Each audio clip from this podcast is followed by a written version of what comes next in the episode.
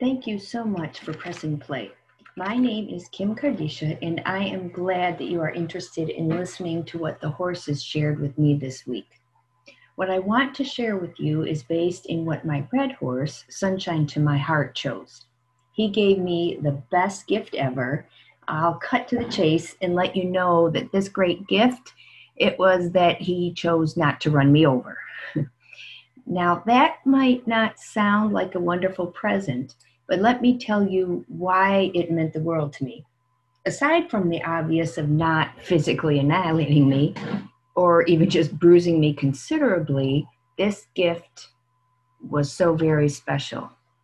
I end up sharing often about my red horse. He teaches me so much about interacting with horses as well as teaching me about myself. He has a very big presence and isn't shy at all about expressing his opinions. He is a big inspiration for my becoming even more of an outlier than I was before I was lucky enough to partner with him. Sometimes we call that being his owner, but he prefers partnering with him. Over our years together, I have received much advice on what I should do with him or how I should treat him. Fortunately for both of us, I haven't heeded most of it as I felt that it didn't encompass and embrace our essence as a teen and his essence as a sentient being. I didn't always know what quite I should do with him, but I was really figuring out what I didn't want to do. Sunshine teaches me daily to follow my intuition and trust myself and there is a whole range of interesting to this. One of the things that I have heard often about him is that he's too pushy, and I need to fix that as he's asserting his dominance over me. I know, you know, I need to let him know that I'm the leader and make him move his feet. And you know, not kidding about that language. It's it's very emphatic very rigid.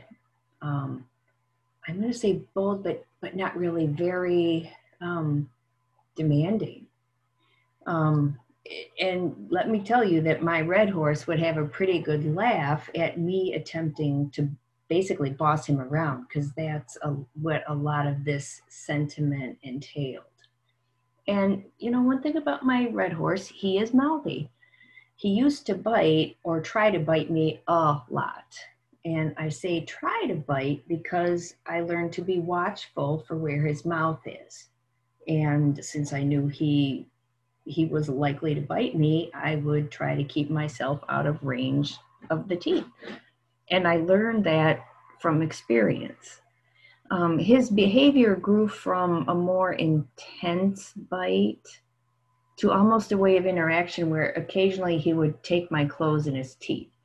Not that I really encourage that behavior, but he's quick and a little sneaky. And so sometimes he got me. And he is also very, very good at pushing boundaries, pushing the edges. Like I said, he's big and opinionated. We have developed our own system in partnership based on, well, well, pretty much based on him. And we, we've spent over a decade coloring outside of the lines. It's not simple to describe the bond or partnership that we have because it is very atypical. Even though I was not about to heed the unsolic- unsolicited advice I was given, I didn't have solid external proof that what I was deciding to do with my red horse, I whether it was it, whether it was on or off base, you know, I I didn't quite know what I couldn't necessarily make things simple and say, oh yeah, well I'm the leader and he respects me because I can make him move his feet. So, you know, there were lots of question marks, and um, that changed when he chose not to run over me. And how this happened, that you know, I, I've seen my red horse look concerned as well as startled, but I haven't ever seen him look scared like he did when he made this spectacular decision. I had him in our little demo space in the barn on a very windy day. You know, it's been one of the, these times where the first cold days and all the horses are a bit rattled.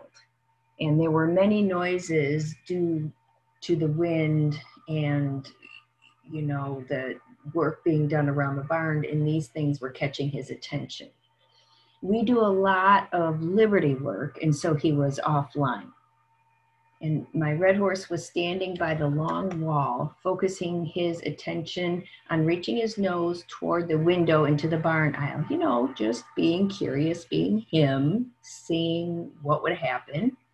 Um, and as he was doing this, a circular saw started up outside of the little arena. It was to his left, although outside of the arena, and I was on his right.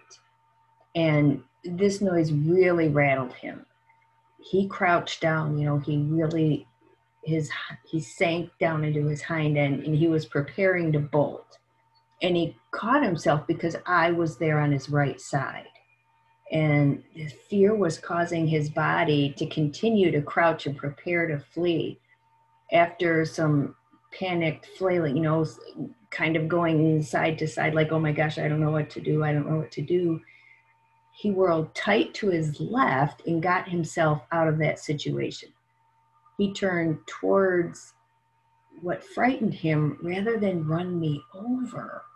And I was so amazed at what happened.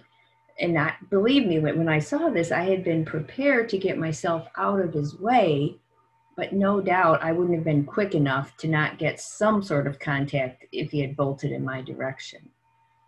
So my red horse respected me. I'm not sure that's the perfect word, but I'm just going to use it. He respected me enough to stay out of my space in his panic. He proved to me yet again that he is my best teacher when it comes to him and to listen. Listen to both him and my impressions and intuition. And although I can't gift wrap what he offered me, it's still one of the best gifts ever.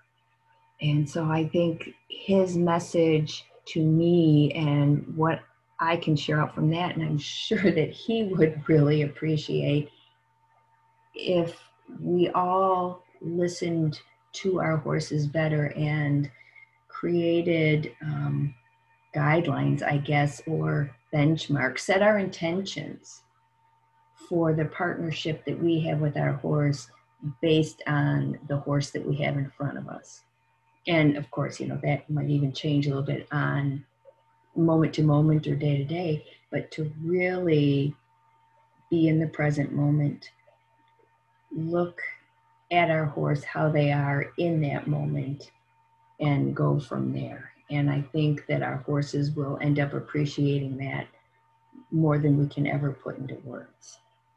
So, thank you for listening to this special message and sharing my present with me.